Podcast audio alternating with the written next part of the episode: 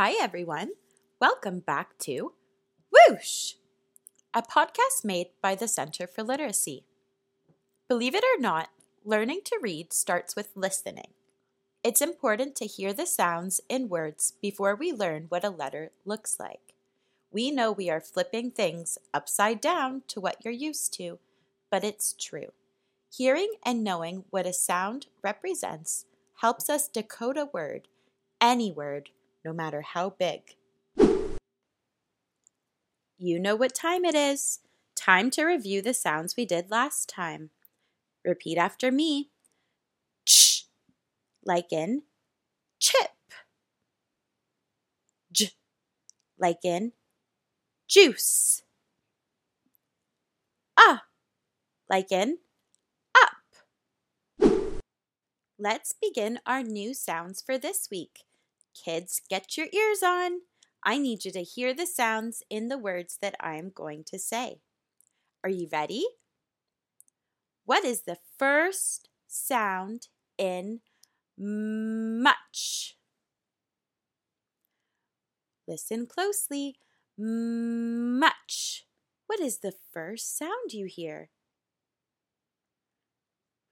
Mmm is the first sound. Well done. To make a sound for the letter M, we keep our lips together and say mmm. Can you rub your belly and say mmm? I'm so hungry. Good job. What is the second sound you hear in the word much? Here's a hint. Mm, ah, Ah is the second sound in much. Very good. Finally, what is the last sound you hear in the word much? Ch. You got it. Let's find some more sounds. What is the first sound in the word nut? N is the first sound in the word nut. Well done. To make our n sound, open your lips a little bit and place your tongue behind your top teeth. Then say n.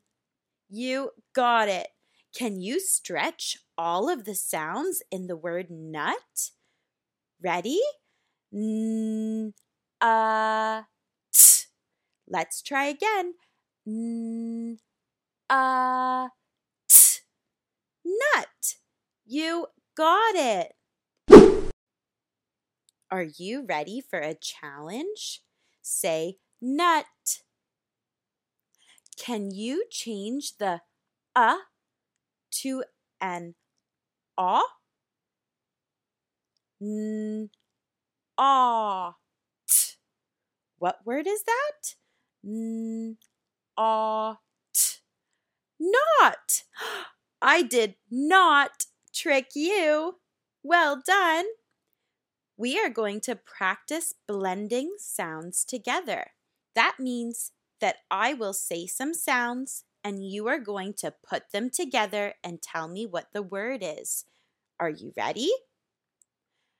N, k. Listen closely.